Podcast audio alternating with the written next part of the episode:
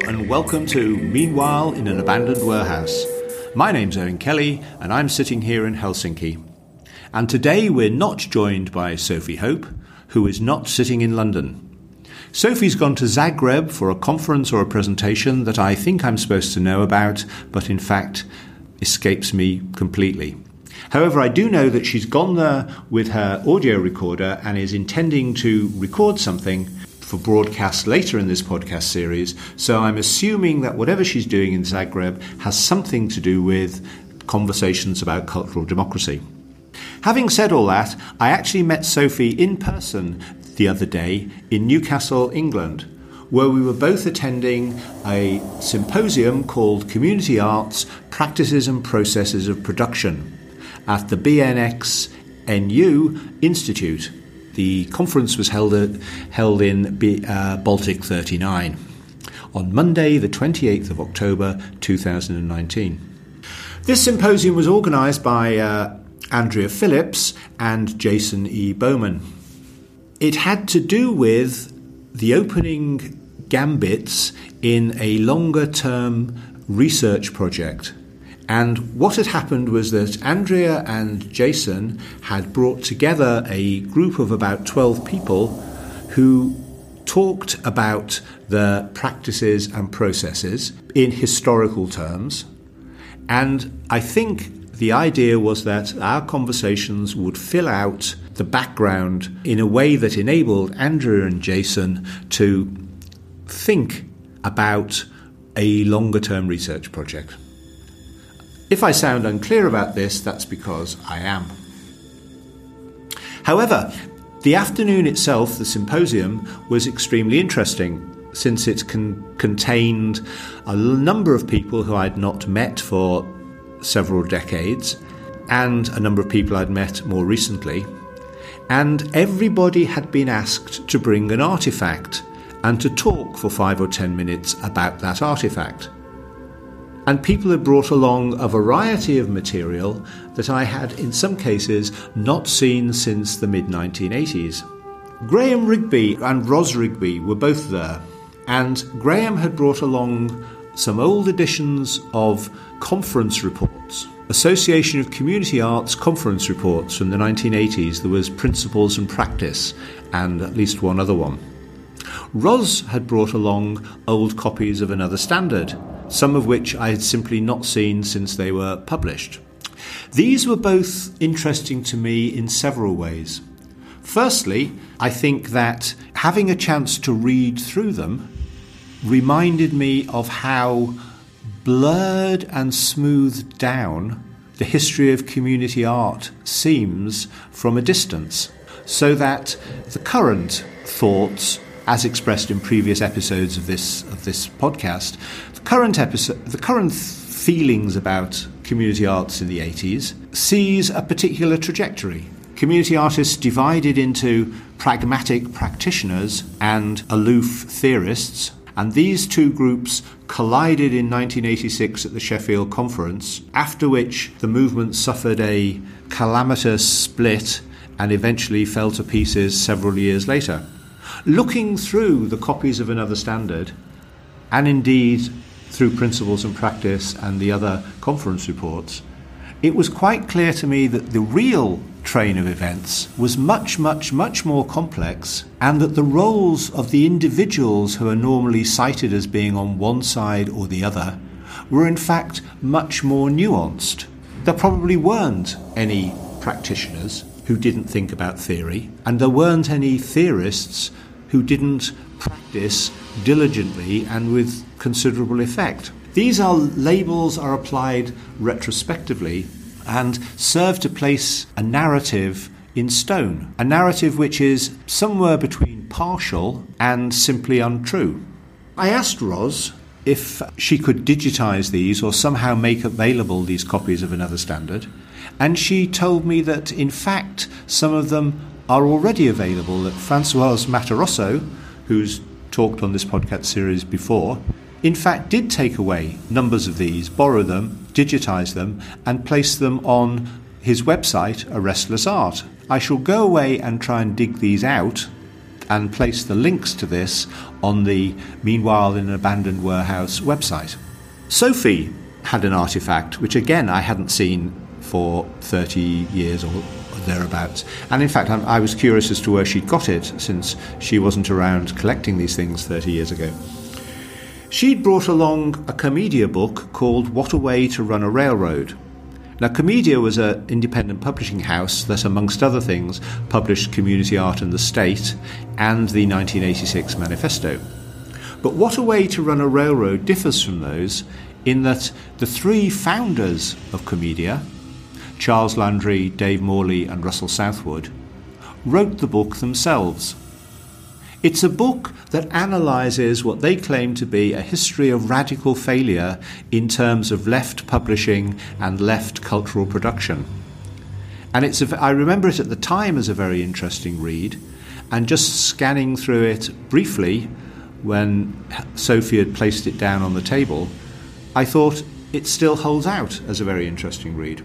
Sophie may discuss that in a subsequent episode of this podcast, and in fact, I might try and get Russell Southwood to join us for that discussion, since I think he may have something interesting to say about that. My artefact was something called the Contagious Tapes Manual, or the Contagious Tapes Model, depending on how you see it. And that is a report from a project that Medium Wave initiated and set off as a semi-autonomous project. The manual is written by Hanya Jan Jurek, Kevin Nestling and me, who were the three members of Medium Wave at the point the manual was written. Dermot Killip had left and Henry Isles had yet to join, and Annie B was not yet there either. So, the Contagious Manual, I'd come across it at home and I hadn't known I'd got it. I'd been intending to take another artefact altogether. I'd been intending to take some pinhole photographs that were part of Medium Wave's practice and that I knew I had in an envelope in a box. And when I opened the box, I discovered I also had this Contagious Tapes Manual, which I was completely surprised by. So I sat and read through it and I thought, this is actually more interesting than as a discussion point, than the pinhole photographs that I was going to take. So what is Contagious and why do I think it's interesting? Or why does it at least interest me, whether you think it's interesting or not? We had been working at Medium Wave with local musicians amongst other groups. And this was the early 80s and the Walkman had become fashionable. It had not been invented that long and it had suddenly become fashionable, and record manufacturers had taken an interest in releasing records on cassette, and the idea of cassette singles had become trendy, and we were only a few years away from Bow Wow Wow and their C30, C60, C90 Go cassette single. So the idea of cassette singles was in the air, and Tascam had produced a Portastudio.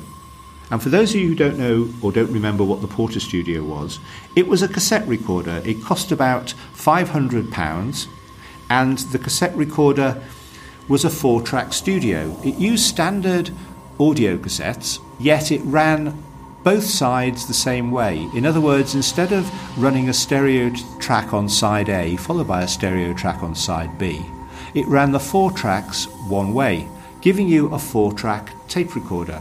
It had a built-in mixer, it had built-in EQ, and it was a portable recording studio for £500. Now, it wasn't state-of-the-art, if by state-of-the-art we mean the kind of equipment that Pink Floyd had access to in the 1980s, but it was perfectly capable technically of producing the same kind of sound quality that was available to, for example, Buddy Holly or Chuck Berry when they made their iconic rock and roll records, and the same kind of sound quality that was available to the Beatles for their first 1 or 2 or possibly 3 albums.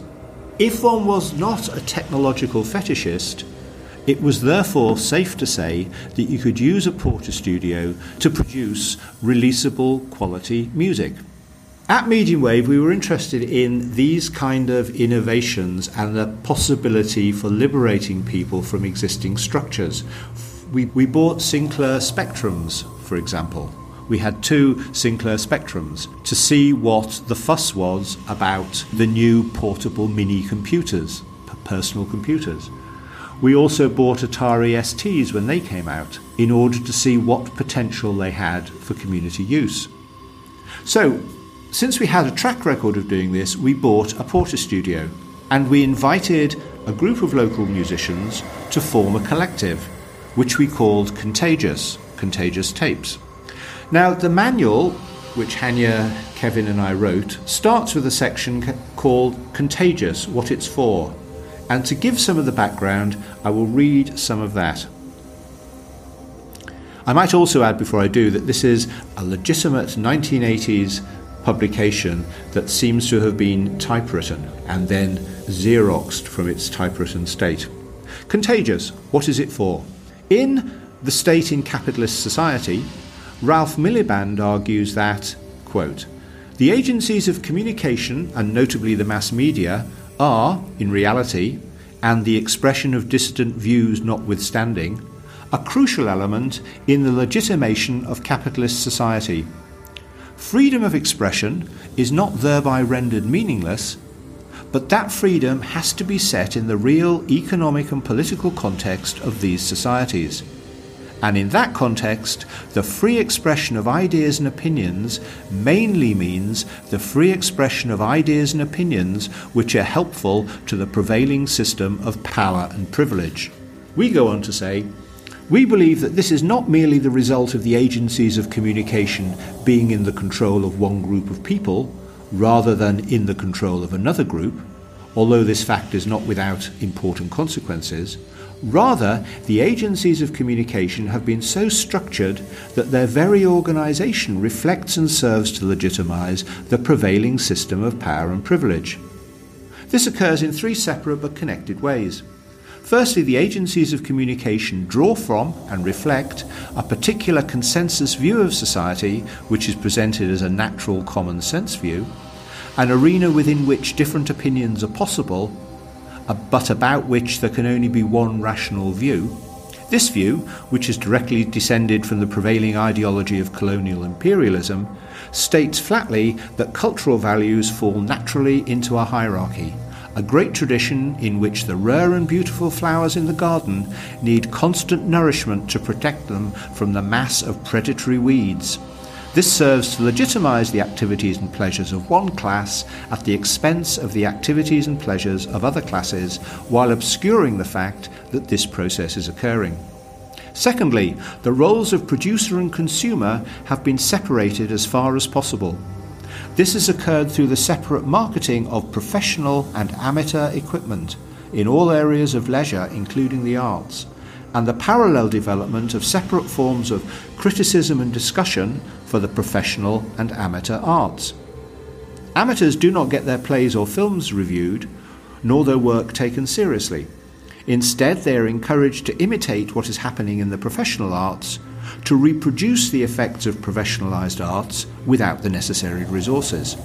This process serves to underwrite the idea that there is indeed a natural hierarchy of values, of creativity and of importance, and that this hierarchy originates in the unfettered minds of a few divinely inspired geniuses. Thirdly, the agencies of communication have been developed in such a way that they all have prohibitively high entry costs. It is simply not possible for most people to release a record, publish a book, or start a newspaper. Or at least it's not possible for them to do it in a way that is recognisably professional. By professional, we are not referring to the quality of a work, but to the appearance it exhibits, the places to which it is able to gain access, and the consensus of seriousness and respect which it is able to attract. High entry costs have been achieved by a mixture of direct and indirect licensing and regulation, and by the propagation of the idea that state-of-the-art technology is a value in its own right.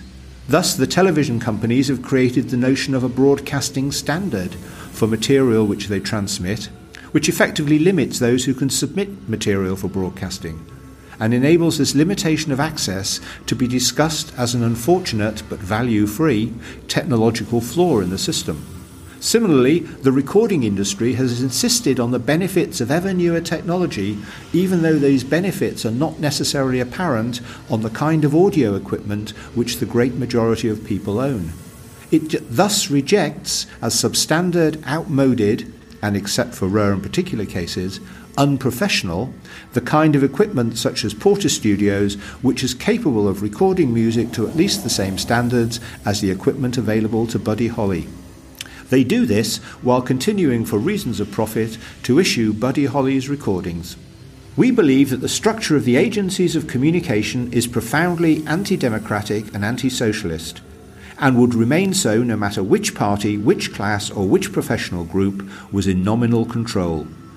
Not merely the messages that these agencies currently transmit, which, as Ralph Miliband has correctly pointed out, favour the prevailing systems of power and privilege, but also their structures and the assumptions which underpin their structures must be challenged. Contagious is an attempt to establish one specific mode of organisation for producing and distributing music, which we believe can act as a model for challenging the structures of the agencies of communication. The extent to which it can succeed in that challenge depends on the extent to which this model is taken up and developed. Of one thing we are certain: Contagious will only work as part of a growing network. It will achieve nothing if it remains merely an interesting aberration. So that's the manifesto part of the manual. It then has a section called How It Works, which I won't read out in its entirety, but basically it outlines Contagious as an association which exists for the purpose of allowing its members to produce and distribute music for which they have created, and to help create the circumstances in which that music can have an active role in the sustenance and development of a decentralised, locally centred culture. So, Contagious was set up as a collective, and it was set up with a very low entry cost. We used some of the money we received from Greater London Arts to purchase this equipment, and at the end of the Contagious manual, there is a list of the equipment that we purchased, so that other people could start a similar organisation. It's worth noting that the total cost for setting up the studio for Contagious was £2,596. The sound equipment we bought cost £700 approximately, and consisted of Roland equipment, a microcomposer, a synthesizer, a bass line, and a Drum-Matix. The recording equipment for the studio cost £1,400 and consisted of the Portastudio, an effects rack with reverb, digital delay, flanges, etc., a patch bay, and a mixer. We had mastering equipment for mastering the cassettes. That cost £290, although in the end, when the collective got going, we bought 20 cassette decks so you could do instantaneous mastering and production in batches of 20.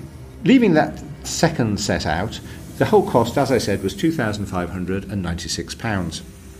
Now, Contagious was intended as a model, as the manifesto part suggested, and because of this, we deliberately set the association up with 20 members. We said that if 20 members banded together with no funding, each member would have to pay £130 plus very modest ongoing costs to become a member of an entirely self-funding collective. We were also quite clear that Contagious wasn't an open access project. We deliberately set it up like this. To quote, it says, "We have chosen to deliberately limit Contagious membership to approximately 20. We believe this is about the maximum number of members who can gain access to the equipment on the kind of unrestricted regular basis that the association exists to provide. We believe that this is a more useful path to pursue than the always doomed attempt to provide comprehensive open access facilities for an unlimited amount of people. For example, Sheffield have been contemplating building a community 24-track recording studio, which they have estimated will cost approximately £750,000. It will also contain large revenue implications. It will furthermore create a new scarce resource in Sheffield called community recording time, which groups will fight over, and which from time to time will need to be prioritised in order to prevent disadvantaged groups being further disadvantaged. The same amount of money would provide in the region of 300 associations in Sheffield like Contagious, each able to give up to 20 members as much recording time as they wanted every month. These members could be individuals or they could be bands. So, in theory, up to 600 bands could be given unlimited recording time for the price of the capital costs of one state-of-the-art community recording studio. Fact, there probably aren't 6,000 bands in Sheffield, but we can guarantee there'll certainly be more bands than there will be community studio time. So the point of Contagious, as it goes on to make clear, wasn't to encourage as many people as possible to use the association, but to set the association up as a beacon and to encourage as many people as possible to come together to form similar associations. In order to make this possible, the third part of the manual goes on to actually look at, the fourth part of the manual rather, the third part looks at distribution and talks about how we would want to set up distribution networks, partly using things like Rough Trade, who did indeed distribute Contagious tapes, but also building up our own postal networks. And then the fourth part is a complete draft constitution for Contagious, which has been set up not so much for Contagious itself, but for other groups who may read the manifesto, the manual. And in order to make this possible, we did considerable research into possible formal arrangements and decided finally to base the constitution of Contagious on the constitution of the Camden Play Centres Association, which served as a template for a number of other similar associations. So the manual, therefore, sets up not just Contagious itself, but also sets up a model which we hoped would be taken up by other groups. Contagious, in the end, ran for 4 years. It produced 36 to 38 cassettes, depending how you count them. Numbers of different performers, poets, bands, musical groups of one sort and another passed through Contagious, and we estimated, although exact figures were never available because of the way Contagious worked, we estimated that altogether Contagious sold between 14 and 18,000 cassettes over that period. The smallest number of cassettes sold by any single production was, I think, in single figures. The largest number of cassettes sold was something like just over 1,000, and a number of cassettes sold over 500, including the one that we produced for the miners' strike, called A Miners' Collection. Why do I think this is interesting?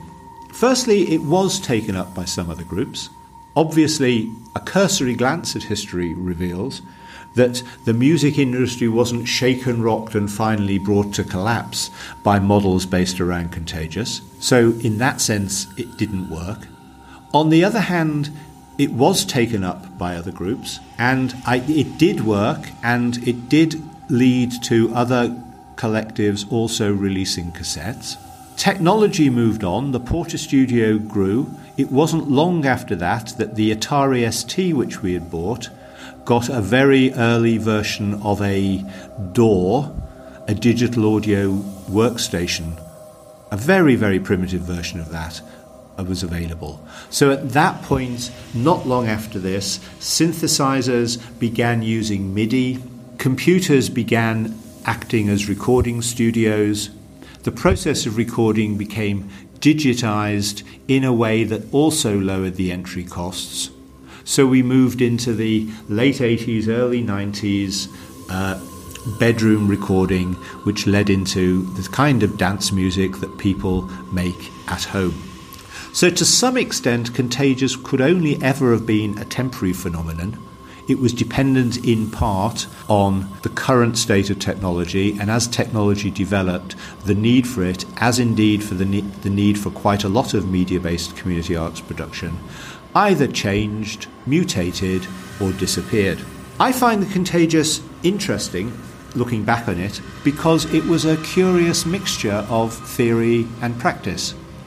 Yes, it had a manifesto at the start, so it was quite clear we were doing this for a purpose, and we had spent a long time, possibly too long, thinking through its objectives and how it might meet them. It also contains some boring constitutional stuff, which we believed to be important if groups were to actually follow this and use this as a blueprint. And thirdly, it contains very practical items, shopping lists, and also a list of the cassettes produced.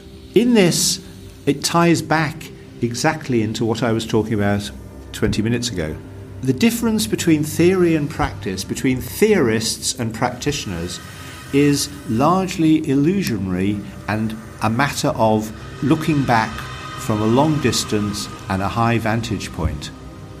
On the ground, at the time, the community art movement mixed theory and practice with a different amount of concentration on one and concentration on the other, and sometimes, as with Contagious, with an equal mix of both. Contagious, in the time it existed, moved on not just from distributing cassettes. We thought, how can we actually do this business with local culture? So we set up what was initially a monthly and for some time a fortnightly live event at a pub at Loughborough Junction. And this series of live events both promoted Contagious and other local bands and served as an anchor point. And also we had what wasn't called then and would be called now a pop-up shop in the pub during the live events.